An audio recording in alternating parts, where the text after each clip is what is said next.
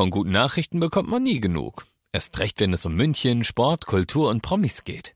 Lesen Sie selbst gute Nachrichten. Heute in der Abendzeitung und auf abendzeitung.de. Abendzeitung. Die ist gut. Folge 6 von Alles gesehen, dem Podcast für deine besten Serien und Filme. Ich habe richtig gutes Zeug dabei. Eine der besten deutschen Kinokomödien der letzten Jahre.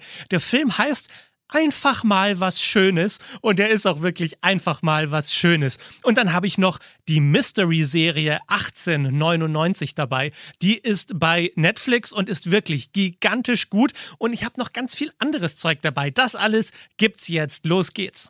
Alles gesehen. Emus heiße Tipps für Filme und Serien.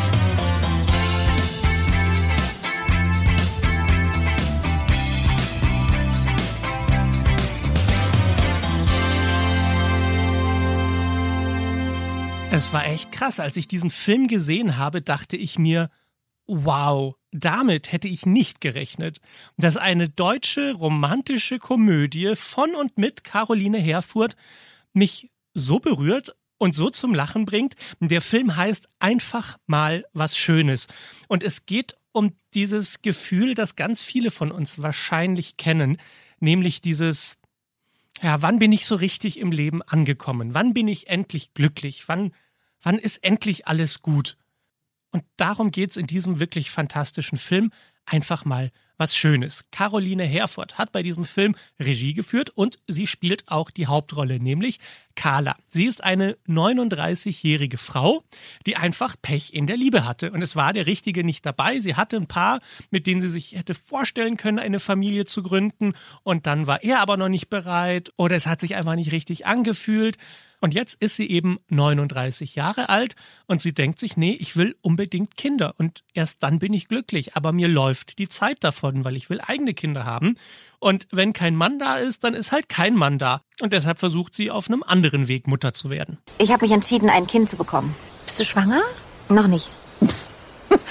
oh, dann ist das jetzt eher so eine Schnapsidee, oder? Hast du jetzt doch einen Freund? Äh, nein, ich mache das alleine. Ja, so richtig Unterstützung bekommt sie von ihrer Familie nicht, weil die natürlich alle glauben, dass sie es viel besser wissen und dass sie sich in ihr Leben einmischen können. Dabei kriegen die alle selbst ihr Leben nicht auf die Kette. Ne? Die Eltern sind geschieden, kriegen es nicht hin. Die Schwester hat auch Eheprobleme. Alles eine Riesenkatastrophe, aber erstmal einmischen ins Leben anderer Leute. Äh, ein Kind braucht doch einen Vater. Einen wie dich oder was? Wozu? Aber ich will ja ein Kind und kein Mann. Ja, aber das Leben ist ja kein Wunschkonzert. Am Ende geht es ja darum, dass es dem Kind gut geht und nicht nur um dich. Und als ob das alles nicht schon nervig genug wäre, passiert es. Als sie sich mit künstlicher Befruchtung beschäftigt und sich denkt, so, ich nehme das jetzt endlich selbst in die Hand, lernt sie einen Typen kennen, der total nett ist, aber der jetzt halt in diesem Moment überhaupt nicht mehr in ihr neues Lebenskonzept reinpasst. Dein Wunsch ist doch ein Kind zu haben, oder? Ist doch der Plan, oder nicht? Ja. Okay, wer ist dann Ole? Da kommt so ein 28-jähriger Ole vorbeigelaufen und sagt, ich bin noch nicht so weit. Und du so, ja, aber der ist voll süß, vielleicht ist er ja der Richtige. Und ich denke mir so, wofür? Wofür ist Ole der Richtige? Und es klingt jetzt vielleicht nicht so, aber dieser Film ist eine Komödie und wahnsinnig lustig. Aber das Wichtige an Komödien ist ja, dass sie nicht einfach nur oberflächlich lustig sind, sondern die wirklich guten Komödien haben Tiefgang und das hat dieser Film eben. Und trotzdem ist es so wahnsinnig komisch. Und es gibt ja diese Filme, bei denen man sagt, oh, ich habe gelacht und geweint. Und Caroline Herfurth schafft es in diesem Film, dass man in einer Szene gleichzeitig lachen und weinen kann, weil es so ehrlich ist und weil die Probleme dieser Leute einen so sehr berühren können. Und trotzdem sagt dieser Film, ja, nimm dich mal selbst nicht zu ernst und auch das Leben nicht zu ernst. Ich meine, die Probleme, die wir so im Leben haben, und wir haben ja wirklich alle Probleme, da ne, ist keiner ausgenommen, die wirken ja deshalb so groß, weil man im Leben immer versucht, die Kontrolle zu behalten und alles richtig zu machen. Und was bedeutet das, alles richtig machen im Leben? Das bedeutet richtig gemessen an dem Maßstab, wie man sein Leben gerne hätte. Man hat irgendwelche Pläne und Überlegungen darüber, wie das Leben sein sollte, weil man dann endlich glücklich ist und man braucht dieses Haus und diesen Mann. Und wenn man sich nicht auf dem Weg dahin befindet, dann macht man irgendetwas falsch und dann ärgert man sich darüber und kommt in so einen Konflikt rein. Und dann kämpft man auch immer mehr mit sich und mit den Menschen um einen rum. Aber hey, vielleicht ist das perfekte Leben auch einfach eine Illusion. Vielleicht stellen wir uns alle vor, ja, alle anderen haben ein perfektes Leben, nur ich nicht. Aber vielleicht gibt's das perfekte Leben gar nicht. Und es geht auch nicht darum, irgendwo hinzukommen, sondern es geht darum, das Leben so zu nehmen, wie es ist. Und zu lernen, damit umzugehen, dass es total okay ist, wenn man nicht alles auf die Kette bekommt. Weil wir sind alle nicht hier, um perfekt zu sein in dieser Welt, sondern um humpelnd und heulend und lachend und weinend durch dieses Leben zu stolpern und stolz darauf zu sein, verdammt stolz darauf, dass man sein Ding gemacht hat und dass man es versucht hat und dass man eben nicht aufgegeben hat. Und dass man all das Gute, aber eben auch all das Schlechte mit vollem Herzen irgendwie umarmen kann oder akzeptieren kann oder sagen kann, ja, vielleicht ist das halt einfach mein Leben und es läuft nicht immer super. Und vielleicht ist es ja so, dass wenn man irgendwann mal akzeptiert, ja, besser wird's wahrscheinlich nicht, dass dann eine Riesenlast von den Schultern fällt und dass das erst so die innere Freiheit ermöglicht, dass es dann wirklich ein bisschen besser werden kann. Und mit diesem Gefühl von, von Leichtigkeit und von Lebensfreude und von, ach komm, scheiß drauf, wie kompliziert das Leben ist. Ich mach das jetzt einfach und ich zieh mein Ding durch und ich mache das Beste draus. Das ist ein so tolles Gefühl, mit dem man da aus dem Kino rauskommt. Und ich war so beschwingt und glücklich, dass ich äh, raus bin aus dem Kino und mir dachte, oh Gott, ich möchte unbedingt mit Caroline Herfurth darüber sprechen, wie unfassbar geil dieser Film ist. Und dann habe ich angerufen beim Filmverleih bei den Leuten, die ich da kenne und habe gesagt, bitte, bitte, bitte, kriegen wir es irgendwie hin, dass ich ein Interview mit Caroline Herfurth zu diesem Film bekomme. Ich würde so gerne mit ihr sprechen. Und die haben gesagt, ja klar, Caroline wird sich freuen. Und dann habe ich mit ihr gesprochen und äh, dieses Interview ist so schön geworden, dass ich mir dachte, ich packe das jetzt nicht hier in diesen Podcast rein, sondern ich mache nochmal eine extra Folge dazu. Die müsstet ihr jetzt eigentlich schon sehen, das Podcast Special mit Caroline Herfurth zu dem Film Einfach mal was Schönes. Und einen besseren Filmtitel hätte man einfach nicht finden können. Dieser Film ist wirklich einfach mal was Schönes. Er läuft jetzt im Kino. Ich wünsche dir ganz viel Spaß mit dem Gespräch mit Caroline Herfurth, dass du dir anhörst gleich nachdem wir hier fertig sind, denn ich habe noch ein paar Sachen, über die wir reden müssen. Und zwar unter anderem die neue Netflix-Serie 1899. Und es ist wirklich wahnsinnig schwierig, jetzt über diese Serie zu sprechen, ohne irgendwas zu spoilern und nichts Wichtiges zu verraten. Denn 1899 ist eine Mystery-Serie. Ich würde sagen, die Mutter aller Mystery-Serien. Wenn man das Beste aus allen Mystery-Serien rauspickt und in eine Staffel packt, dann würde 1899 dabei rauskommen. Ich bin völlig hingerissen davon. Deshalb, ich fange jetzt mal an mit der ersten Folge. Offiziell geht's um ein Schiff, ne, so, sieht so ein bisschen aus wie die Titanic, spielt 1899 und da sind Auswanderer drauf, die nach Amerika wollen. Und diese verschiedenen Figuren auf diesem Schiff, auf den verschiedenen Decks, die Reichen und auch die Armen, haben alle sehr unterschiedliche Interessen und Ziele. Und dann passieren auf diesem Schiff sehr seltsame Dinge. Und jedes Mal, wenn man sich denkt, hoppala, noch seltsamer kann's gar nicht werden, passiert etwas völlig Verrücktes. Es gibt praktisch in jeder Folge alle 15 Minuten einen Twist. Ich habe so etwas in einer Serie noch nicht erlebt und es funktioniert. Es nervt nicht, sondern es ist richtig geil. Du musst dir vorstellen, gleich am Anfang hört man eine Stimme die ein seltsames Gedicht aufsagt, darüber, dass das Gehirn tiefer ist als das Meer, und dann sieht man den Ozean, und plötzlich steht eine riesige Pyramide in einem Gebirge. Und dann sieht man eine Frau in einer Irrenanstalt und die sieht da eine dunkle Gestalt. Und sie denkt, das ist ihr Vater. Und sie fragt, was hast du mit meinem Bruder gemacht? Und plötzlich entsteht mitten im Meer ein riesiger Strudel, der alles in die Tiefe zieht, bevor eine andere Frau aus einem Albtraum aufwacht und feststellt, dass sie auf einem Schiff ist und sie hört flüsternde Stimmen in ihrem Kopf und dann findet sie einen Brief mit einem seltsamen schwarzen Siegel und da drin steht, vertraue niemandem.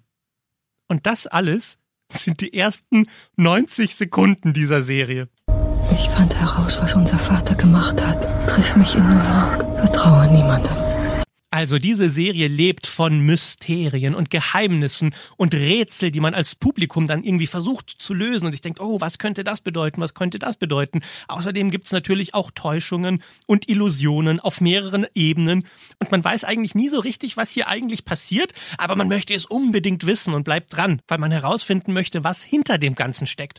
Und das sind ja oft die Serien mit den treuesten Fans, weil die sich dann stundenlang den Kopf zerbrechen und irgendwelche Theorien über die Serie Serie aufschreiben und sie dann ins Internet stellen und dann darüber diskutieren und dann sagt der eine, nee, aber hast du nicht gesehen, weil damals in Folge 3 bei Minute 15 hat er das und das gezeigt, das muss doch irgendetwas bedeuten.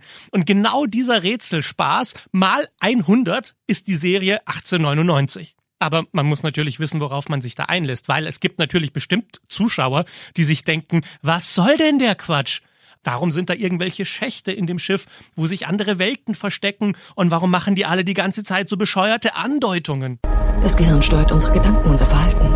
Es birgt all die Geheimnisse des Universums. Die Geheimnisse des Universums.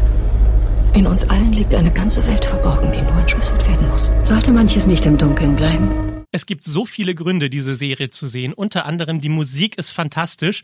Das wird so, so eine Musik sein, die dann von anderen Sendern, immer wenn irgendetwas Mysteriöses im Fernsehen passiert, drunter gelegt wird, damit man merkt, uh, das ist aber jetzt gerade sehr, sehr spannend und mysteriös. Und äh, die Bilder sind fantastisch gemacht. Also man taucht da so richtig ein in eine ganz besondere, rätselhafte Welt. Und die Macher dieser Serie, sind Deutsche. Die haben auch schon die Netflix-Serie Dark gemacht, die ja ein riesiger internationaler Hit war. Überall auf der Welt waren Kritiker begeistert und es gibt Fans überall auf der Welt von dieser deutschen Serie.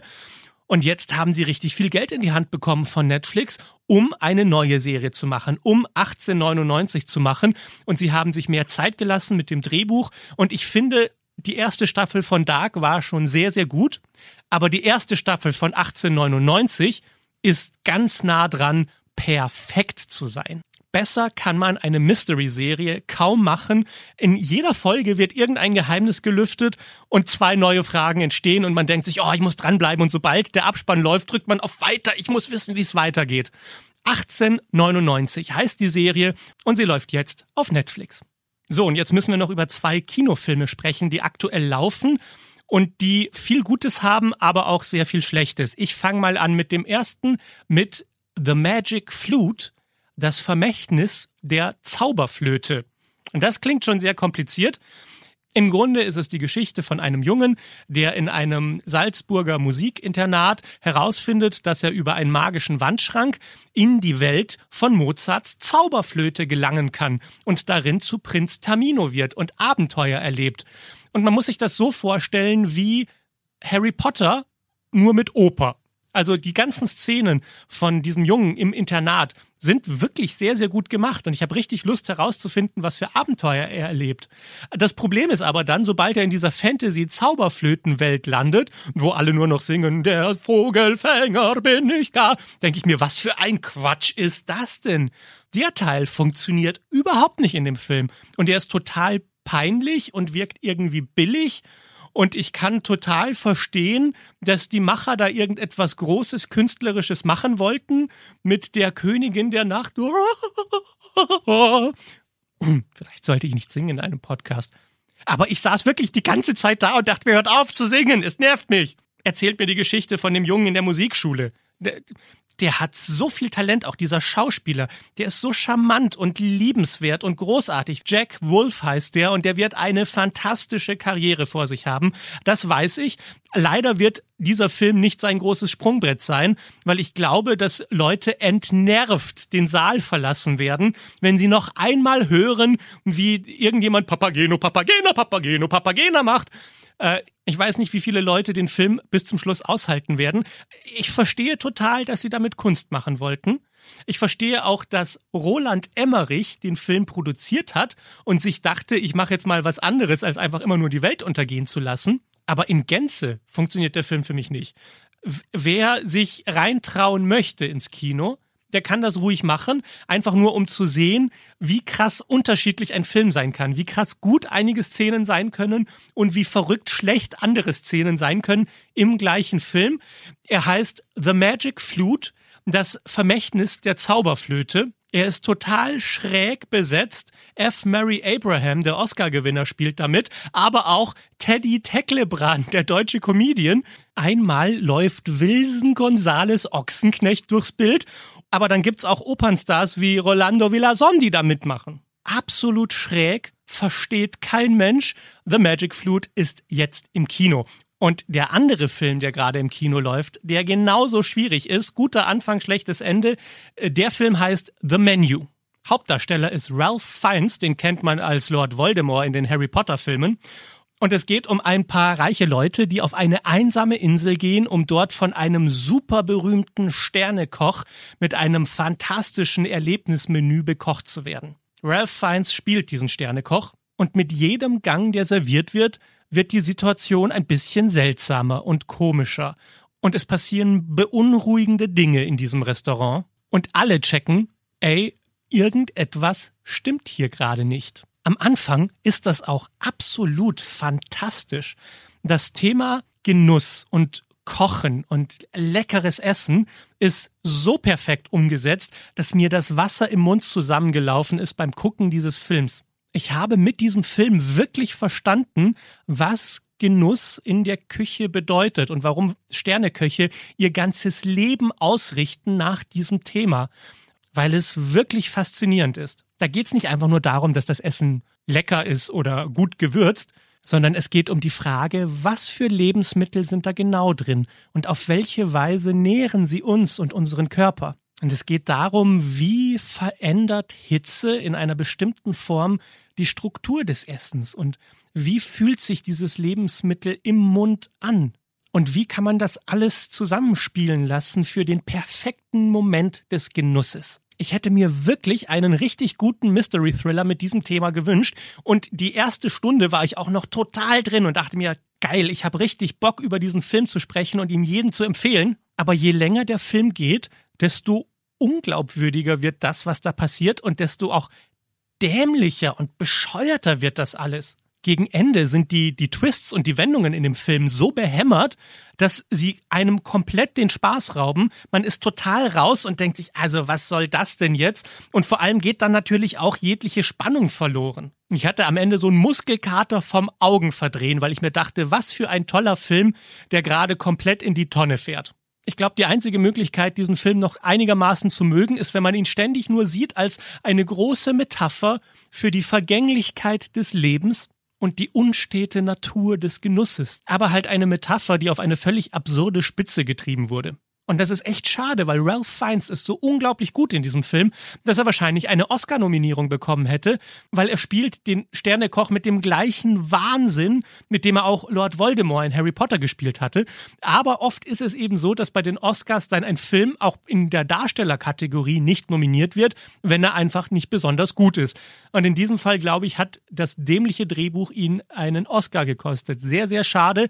The Menu läuft jetzt im Kino. So, und damit bist du jetzt auf dem aktuellsten Stand. Du weißt, was du dir angucken musst und was du dir nicht angucken musst und vor allem kannst du bei allem mitreden und dann hören wir uns einfach nächste Woche hier wieder. Bis dann. Alles gesehen. Emus heiße Tipps für Filme und Serien. Jeden Freitag neu. Dieser Podcast ist eine Produktion von 955 Charivari, Münchens Hitradio. Deserves the best, and there's no better place to shop for Mother's Day than Whole Foods Market. They're your destination for unbeatable savings, from premium gifts to show-stopping flowers and irresistible desserts. Start by saving 33% with Prime on all body care and candles. Then get a 15-stem bunch of tulips for just $9.99 each with Prime. Round out Mom's menu with festive rosé, irresistible berry chantilly cake, and more special treats. Come celebrate Mother's Day at Whole Foods Market.